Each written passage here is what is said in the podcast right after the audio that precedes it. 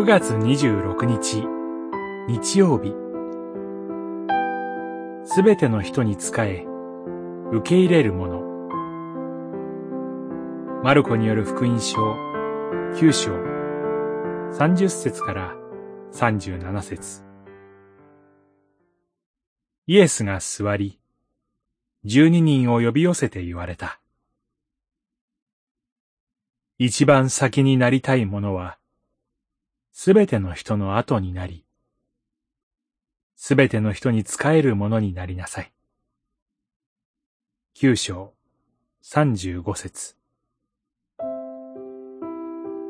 マルコによる福音書は、主イエスの受難予告を理解できなかった十二弟子たちの一つの事件を記しています。彼らの地位争いです。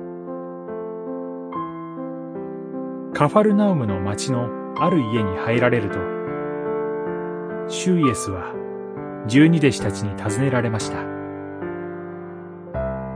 あなた方は途中で何を話し合っていたのですか？彼らは答えられませんでした。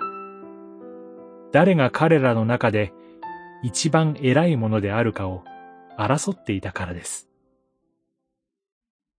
そこで、主イエスは、彼らに先に争うことをやめて、すべての人に仕えるものとなりなさい、と教えられました。そして、主イエスは、一人の幼子を彼らの真ん中に立たせて、抱き上げ、言われました。この幼子を、主イエスのゆえに受け入れる者は、主イエスと、使わされた父なる神を受け入れると。